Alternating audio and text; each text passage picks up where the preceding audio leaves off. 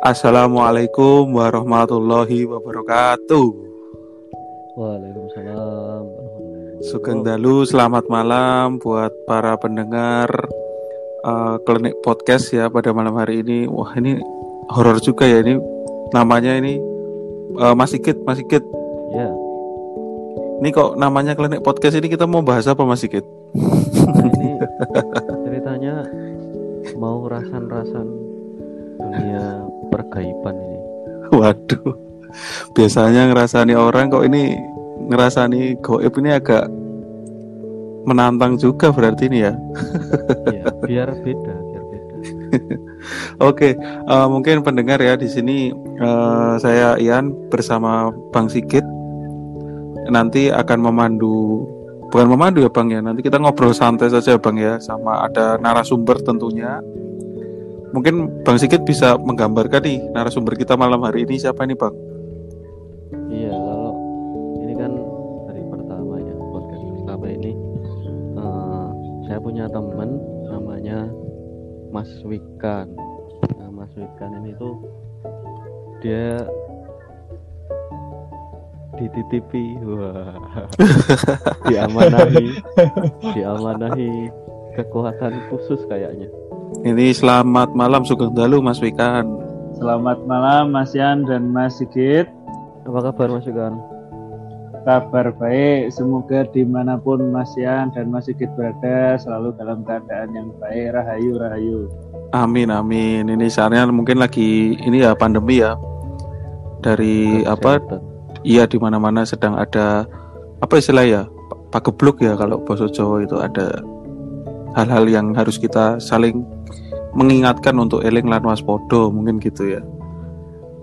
BTW ini kita buat podcast gimana Bang Sigit? Secara online ini. Kalau teman-teman mungkin bayanginnya kita lagi kumpul bertiga. Iya. Ini kita beda-beda kota ini ya. Ada yang di timur banget, Jawa Timur. Beda-beda. Di seluruh penjuru mata angin ya Mas ya. Ya, mungkin buat pendengar yang tahu kalau Mas Wikan ini berasalnya sama ya dengan kita ya Bang Sigit ya, dari kota Jogja mungkin. Asalnya sama dan mungkin ya tadi seperti yang diceritakan oleh Bang Sigit bahwa Mas Wikan ini mungkin punya dalam tanda kutip sesuatu hal yang lebih tahu daripada orang pada umumnya terkait dengan sesuatu hal yang berbau tadi, tidak tampak tadi.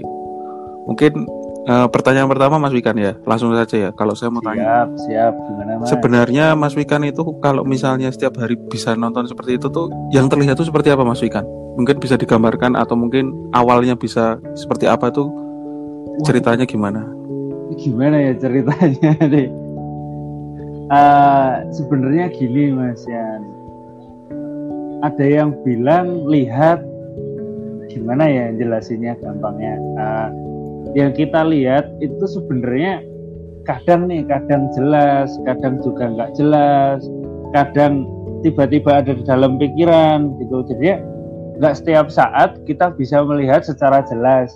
Ya jelas, tapi karena gimana ya Mas, karena ada istilahnya gimana ya, gampangnya loh Mas, dan orang tuh langsung gleng gitu. Nah, jadi kan ada pembatas Mas di antara istilahnya dua dunia. Jadi ketika frekuensinya pas ya bakal jelas banget Mas. Tapi ketika enggak ya enggak gitu. Oh, lebih ke ada frekuensi itu tadi ya Mas Wikan ya? Iya Mas. Kalau kita ngomongin ini Mas gampangnya Mas. Pernah dengar rumus ya Mas? EMC kuadrat Mas. Wah, ini Bang Sigit ini yang tahu nih. Wah, iya. Fisika nih. Kekekalan energi kan Mas ya.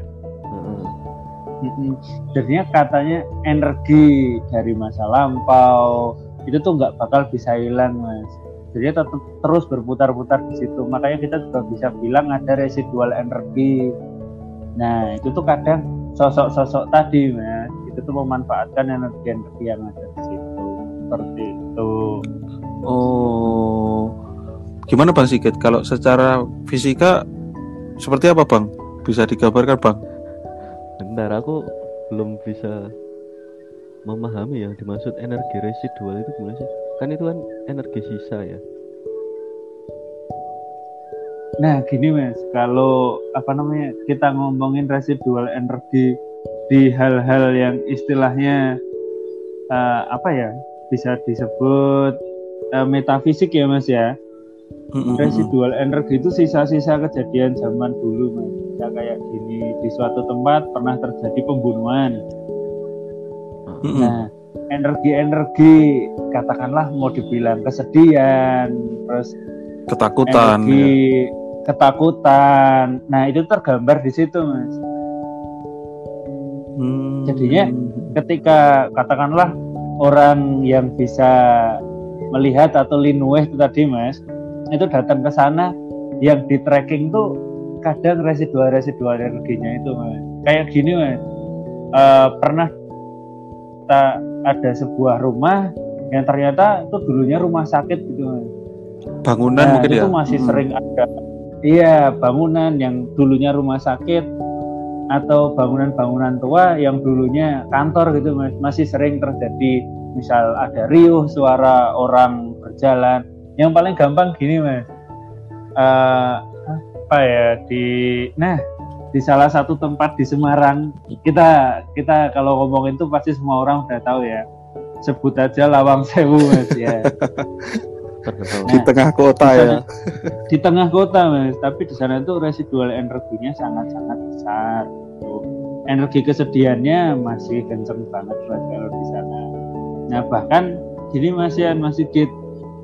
Kalau kita ke Lawang Sewu, di sana tuh bisa kebagi-bagi, Mas. Antaranya gimana itu bagi-bagi Mas? Nah, residu orang-orang lokal pribumi, residu orang-orang istilahnya company Mas, orang-orang Belanda yang ada di sana, dan residual terakhir itu residu energi dari tentara Jepang. Oh, baru tahu malah saya. Jadi bisa terbagi dalam beberapa residu energi tadi ya, Mas Wikan ya? Karena kepotong-potong ceritanya beda, Mas. Oh. Berarti nggak cuma di situ ya, mungkin di tempat lain juga ada yang seperti itu ya Mas ya? Ya, misal Mas Yan datang sama Mas Ikit dan sama-sama di Jogja, kita coba datang ke Keraton, itu pun juga banyak Mas di sana residual energi yang. Oh. Berarti gimana nih Bang Sigit? Berarti residual energi itu sisa dari energi pikiran gitu ya, maksudnya kita atau apa ya? Perasaan, pikiran, gerakan. Gimana ya Mas cara menggambarkannya? Mungkin gini aja Mas, ketika kita merasa sedih itu mungkin ya kita tuh memancarkan sebuah energi gitu Mas, dan itu bakal terekam di tempat atau bangunan itu. Berarti dari pikiran ya kayak gitu ya? Mungkin ya Mas, terus termanifest ke hal yang lebih besar, maksudnya dapat terekam di situ dan jadi residual energi yang bertahan mau dibilang puluhan tahun ataupun ratusan tahun gitu. Oh, oke. Mungkin dulu pernah baca dari mana ya? Lupa aku sumbernya. Katanya tuh setiap pikiran, setiap niat dari seseorang, pemikiran seseorang itu tuh punya energi sendiri-sendiri. Baik itu pemikiran yang positif atau pemikiran yang negatif. Jadi kalau aku sih bayanginya orang yang ketika di akhir hidupnya itu lagi memikirkan atau banyak pikiran yang negatif terus akhirnya dia meninggal, ya energi negatif dari pikiran itu yang tertinggal gitu ya. Ya bisa dibilang kayak gitu Mas. Terus ini. Dan itu berulang-ulang Mas Yan, Mas Ikit. Jadinya kayak potongan film itu diputar berulang-ulang kayak gitu. Dan ini pernah nggak Mas, nih Mas Ikit atau Mas Yan datang ke suatu tempat nih, tapi tiba-tiba di situ kok rasanya hatinya jadi istilahnya sedih, atau kok tempat ini kok rasanya singup, serem gitu. Padahal lampu di situ terang lah katakanlah kayak gitu. Iya pernah. Saya tuh pernah Mas, apalagi kalau ke tempat baru itu rata-rata kok ini agak gimana gitu. Udah mau masuk itu rasanya kok setampak mau masuk itu kayak kok agak horor nih, atau kayak perasaan itu udah mulai menunjukkan tanda-tanda gitu loh Mas. Itu bisa jadi karena itu ya Mas Wikan ya, energi tadi ya. Bisa sangat-sangat bisa Mas. Bahkan ke hal yang lebih ekstrim kadang bisa kebawa ke mimpi Mas. Misal kita datang ke satu tempat, misal di sebuah villa lah Mas, katakanlah. Misal di tempat itu dulu pernah ada kejadian nih. Lah masuk ke mimpinya Mas Yan apa Mas Ikit nih. Dan itu tergambar jelas Mas. Mas Yan ada di situ melihat lihat kejadian yang ada di sana. Dan kalau mau ditanyakan ke orang yang mungkin penjaganya di sana, dan mungkin itu bisa benar gitu loh. Ya karena itu tuh tadi kayak potongan-potongan film yang terulang-ulang terus. Oh ya. Mungkin ini dari pendengar ada yang penasaran Mas Wikan. Ketika Mas Wikan pertama kali bisa melihat seperti itu tuh gimana nih perasaan atau gambarannya tuh? Atau mungkin tidak bisa, kan itu menjadi hal yang di luar hal yang normal gitu ya Mas ya, dalam tanda kutip ya.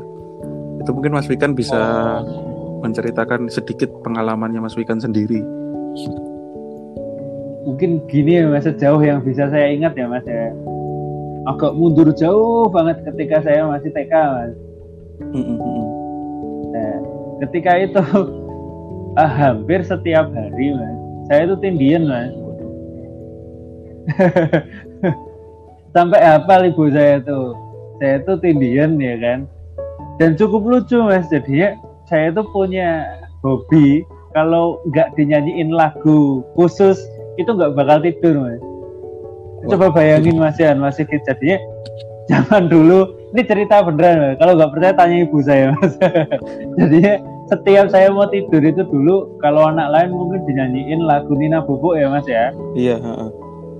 Nah kalau saya dinyanyiin itu Mas, lagu saya lupa judulnya. Peter Pan bukan?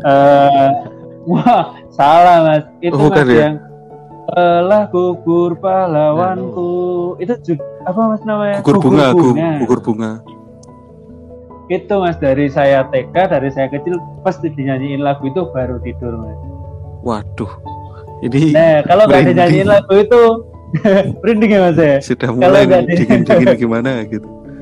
Kalau nggak dinyanyiin lagu itu saya nggak tidur dan biasanya tindian. Nah terus dulu tuh saya pernah ada fase di mana saya jadi jirih lah Mas istilahnya. Jirih tuh saya mungkin ya nggak tahu takut ya, penakut. Jadinya suatu ketika ya kan, itu tuh saya bangun tidur Mas.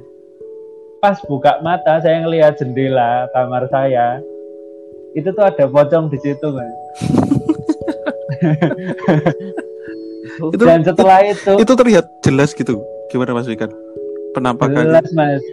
Itu jadinya gimana ya, buat gambaran teman-teman semua nih yang dengerin, jadinya kamar saya di Jogja itu lumayan kecil, mungkin seukuran kamar kos 3x4 ya Mas mungkin ya. Iya, ini kayak kos saya juga segitu ini kira-kira.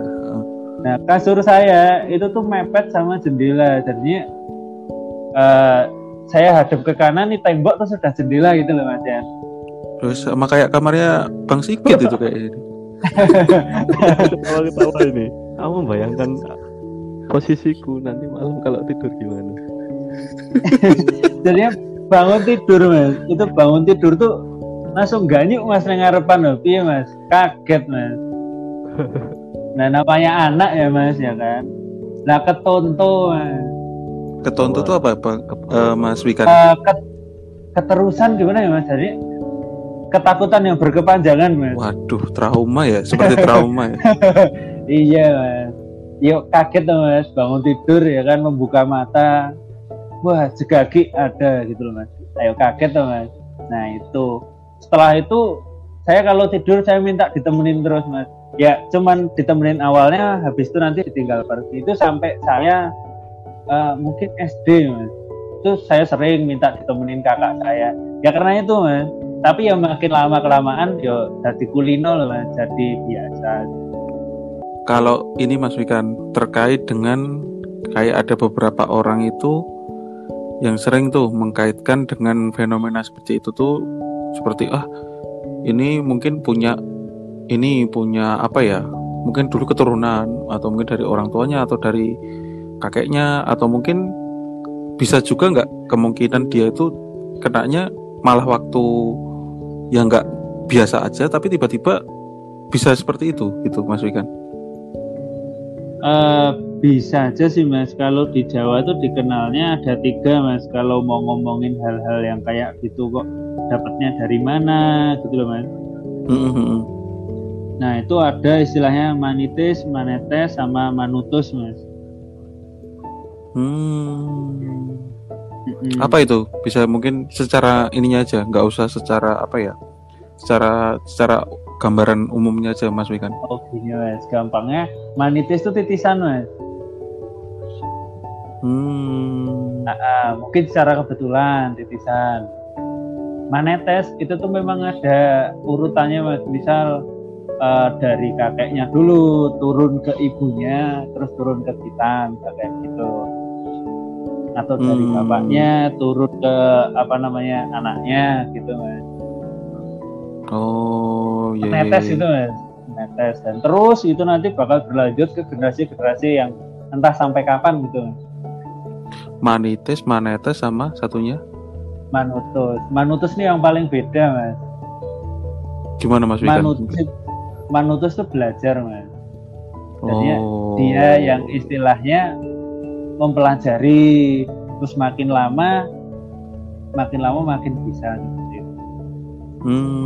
Ya kalau kita mau ngomong ada yang dari kecil ya ada yang misal gede, ada suatu kejadian terus dia bisa istilahnya kepekaannya meningkat ya ada gitu loh Mas. Ada yang dia belajar terus bisa ya ada gitu. Makanya tadi ada manitis, manetes sama manutus. Oh iya. Nah itu kalau secara umum nih Mas Wikan, kalau yang paling banyak nih yang apa? Yang belajar sendiri atau memang karena dia ada yang nurun atau seperti apa? Kalau gimana ya Mas? Sebenarnya kalau mau dibilang ya mungkin seimbang ya Mas. Hampir sama ya jumlah-jumlahnya ini ya. Hampir sama. Karena gini Mas, kalau menurut saya pribadi ya, ini katakanlah dia manetes Mas. Dia punya katakanlah bibitnya udah bagus nih Mas. Tapi kalau nggak pernah diasah, nggak pernah belajar, ya wis mentok gitu-gitu aja. Oh, iya. Dan kadang kalau teman-teman yang belajar sok-sok keblinger Mas. Keblinger tuh dalam artian gimana Pak? Jadinya kalau kita mau ngomongin ini jalan lurus Mas, tapi ketika di jalan lurus kan banyak godaannya Mas.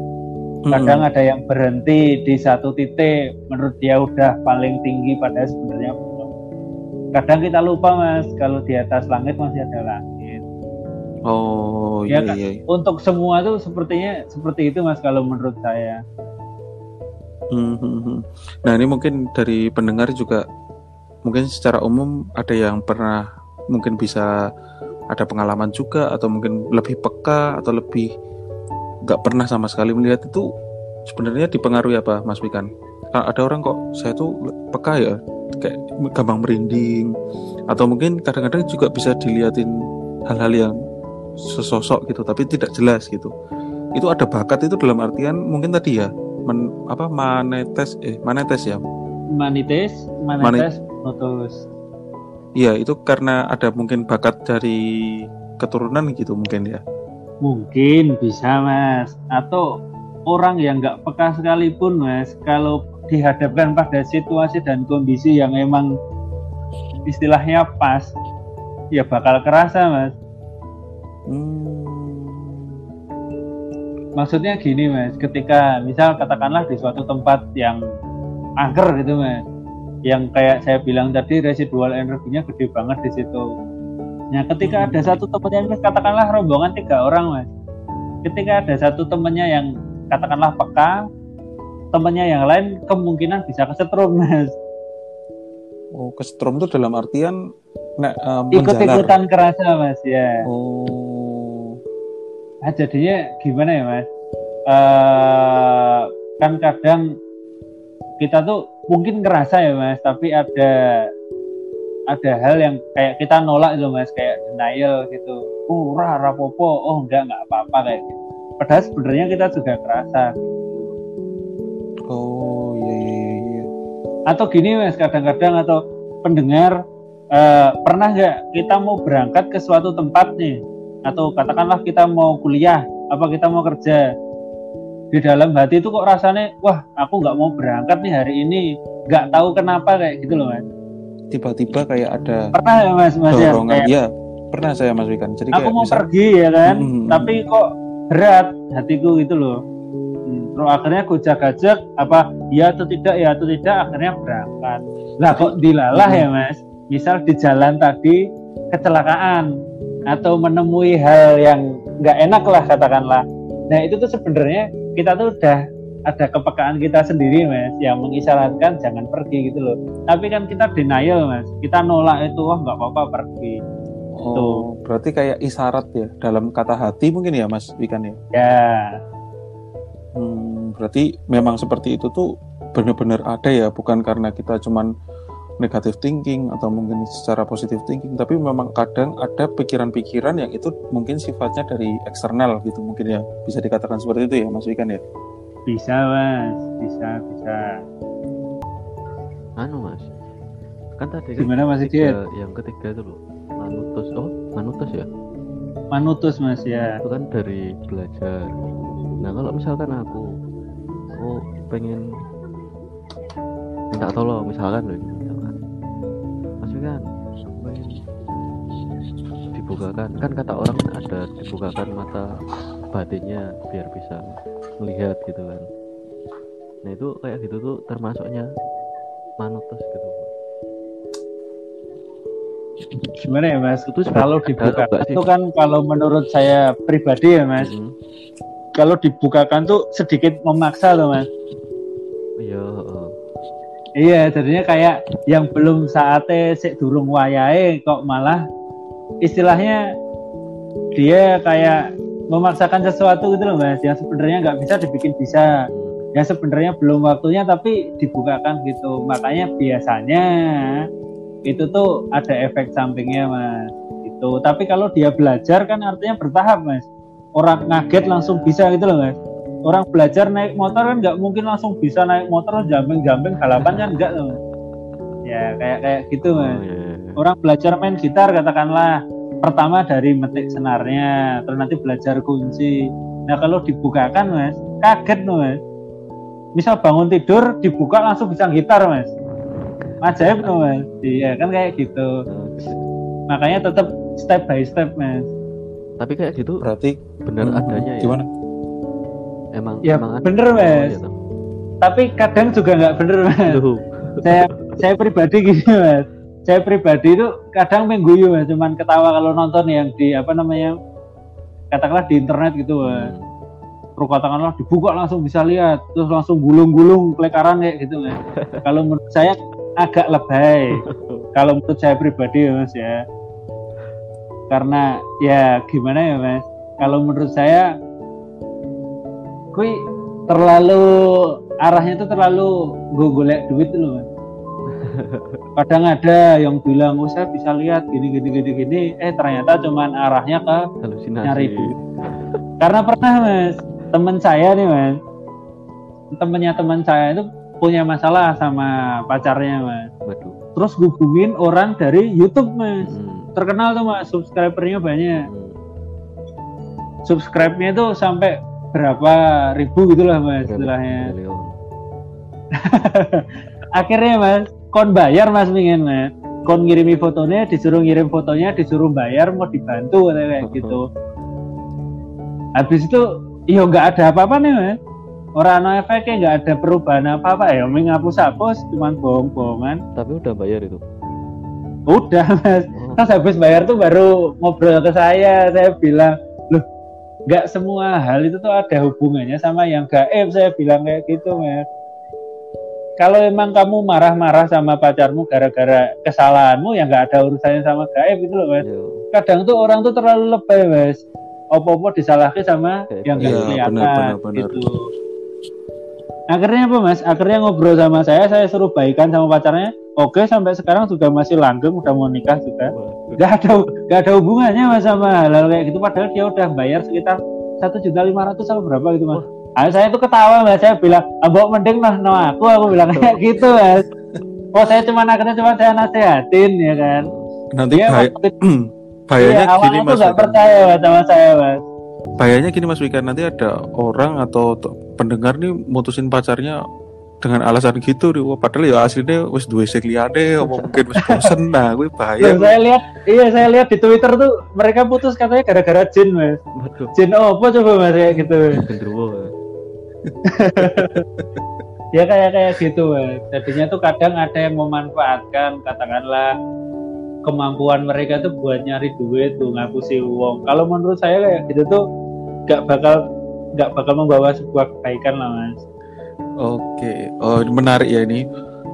Mungkin ini bahasan secara general ya buat pendengar ya. Jadi ini kita nanti mungkin akan ada episode-episode yang spesifik nanti ya, kita bahas tentang suatu hal fenomena tertentu. Nah ini mungkin sebelum penutup Mas Wikan, kan Mas Wikan sudah kenal dengan Bang Sigit ya, sudah ya? Ya sudah. Bang Sigit juga pernah ya ketemu dengan Mas Wikan kan ya? Nah ini Mas Wikan, Abang minta tolong, ini di kamarnya Bang Sigit ini ada apa ini? BTW ini kita podcast jam 11:30. 11:30 Mas? Iya, 11:30. Iya, 11:30 malam Minggu. Nanti gak bisa tidur Mas Sigit. Minggu Kliwon. Teman-teman pada keluar. Masa aku nyeritain Mas Sigit, saya mau tanya Mas Sigit. Mas Sigit nanti bisa di-cut aja Mas Yan bagian ini Mas. Oh jangan, ini biar para ini juga tahu.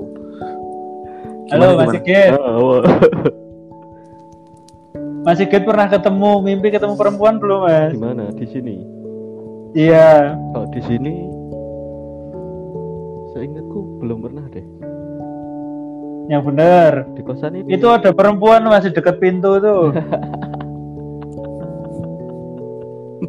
Kok ketawa Mas?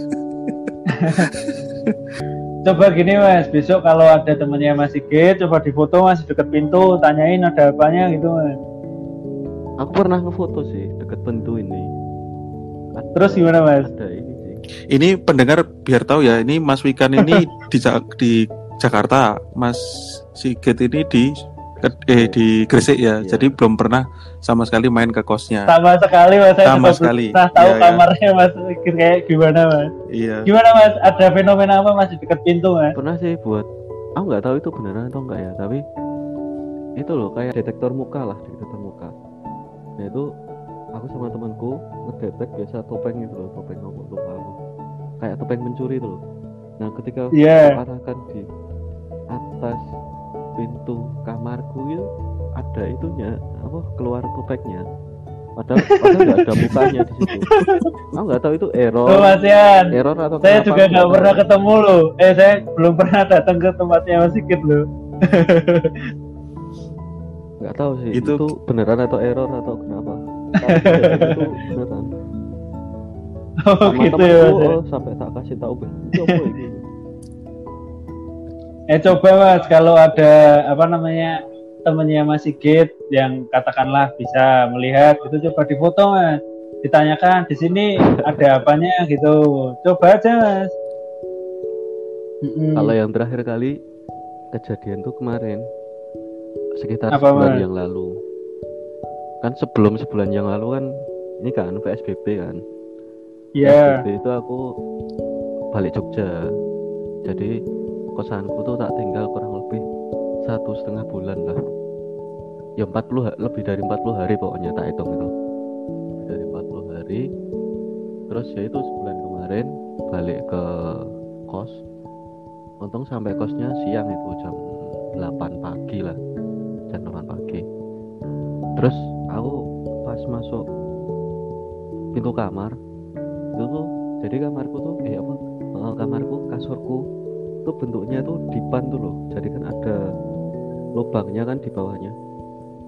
Iya Mas. Dipan, Nah, ketika aku buka pintu kamarku tuh kayak ada bayangan yang masuk ke dipan tuh loh, masuk ke bawah kasur tuh. Aku nggak tahu itu bayangan atau apa itu. Sekelebatan gitu ya mas ya. Sekelebatan gitu loh. Nah terus habis itu langsung, aduh apa ini? Langsung aku langsung tak bersihin semua kamarku, tak bersihin semuanya, pojok-pojokan tak sapu, tak pel. Habis itu langsung tak solati, terus tak ngajeni. Ya udah, tapi aku pikirnya sih, aduh ntar malam aku mimpi ini. Ternyata alhamdulillah nggak mimpi apa-apa. Enggak, aman banget. Ya mungkin belum wayai mas, belum saatnya masuk ke mimpi mas, baru memberikan sinyal-sinyal saja. Nah, kok belum? Karena tadi mas kayak yang saya bilang sama mas yang semua itu tuh akan terjadi ketika waktunya pas dan kondisinya pas dan situasinya pas gitu loh mas. Nah, jadi nggak bisa mas yang namanya wah aku malam ini pengen mimpiin ketemu itu katakanlah, nggak bisa mas, karena memang itu tadi apa namanya frekuensinya. Kecuali ya mas emang sebelum tidur diniati, terus istilahnya emang bener-bener mau ketemu, nah, kayak gitu. Malah nggak punya niat kayak gitu. Ada kaca nggak mas di kamarnya Mas Ikit? Ada di lemari. Oh, ya. Tapi aku kalau sholat ngadep lemari, ngadep kaca jadinya. Padahal kacanya arah ke selatan ya ini. Iya, nyetan lah. Oh ke. Kan aku mati. Sholatnya madem nanti mas. Mas ada naik selatan nih. Jadi Mas Ikit sholatnya ke mas. Jiraro gitu. Oh, le sholat ngadep kaca, katanya di selatan terus ya mas. Terus ini mungkin Mas Wikan. Mengganggu nggak? Mengganggu nggak itu? Kakiku sebelah kiri. Hanya baik. Nggak apa-apa mas. Kiri diketam-ketam mas. Paling nggak terus pindah ke yang kanan. Waduh. Anyep ya lo rasanya. Iya, aku yakin aku bisa anyep ya. Gak apa-apa. Gitu tuh. Iya wes. Kalau saya pribadi nih wes, jangan pernah berpikiran mereka tuh selalu identik dengan hal yang negatif tuh enggak. Kalau saya pribadi, kadang tuh menungso gitu lebih parah mas perilakunya daripada mereka itu loh. Loh beneran mas. Luwe iblis ya menungso berarti Mas Wikan. Iya, luwe iblis kok iblis ya. Kayak gitu. Terus ini kadang kalau ada fenomena misal di tempat Mas Ikit ada suara-suara atau ada apa tiba-tiba merinding, enggak apa-apa, anggap aja cuman baru kenalan, apalagi awal-awal dulu mungkin agak sering ya Mas ya. Iya sih. Iya sih katanya. Tapi kalau udah kenal ya enggak apa-apa Mas. Kayak gitu. Ayo kalau orang belum kenal kan ya kenalan dulu tuh mas ya. Biar nggak kaget. Iya. Mungkin ini ya kita karena sudah ya lumayan lama nih kita ngobrol-ngobrol ternyata ya sudah sejaman kurang. Jadi intinya ya buat pendengar nanti di lain kesempatan akan kita sambung di tema-tema yang lebih spesifik mungkin ya Mas Wikan ya. Dan ya, mungkin nanti siap. Ada juga narasumber-narasumber lain dan mungkin ada dari teman-teman juga yang pendengar bisa sharing-sharing, kita buka monggo gitu. Gimana Bang Sigit ini? Dibuka aja di mana nih untuk sesi cerita-cerita atau mau tanya gitu Bang Sigit? Bebas sih, atau kalau enggak teman-teman yang dengerin bisa request tema apa. Supaya lebih menarik dan mungkin ada pertanyaan-pertanyaan juga. Ya kita sama-sama belajar. Jadi di sini saling sharing intinya. Jadi nggak ada yang kita lebih tahu atau enggak, kita sama-sama sharing dan lebih biar kita tuh ibaratnya apa ya wise ya apa bijak menghadapi sesuatu hal fenomena gitu. Dan kita juga paham kalau kita tuh mungkin di sini tuh nggak sendiri gitu ya di dunia ini tuh. Ada makhluk-makhluk dan ada dimensi lain yang kita sebenarnya harus hargai dan hormati itu. Oke, terima kasih sekali Mas Wikan atas waktunya malam-malam sampai jam 11 ini masih kita apa tanya-tanyai ya ibaratnya. Ya Mas, sama-sama. Malah seneng Mas saya bisa sharing pengalaman gini Mas. Iya, oke. Oke, baik, terima kasih para pendengar. Saya tutup.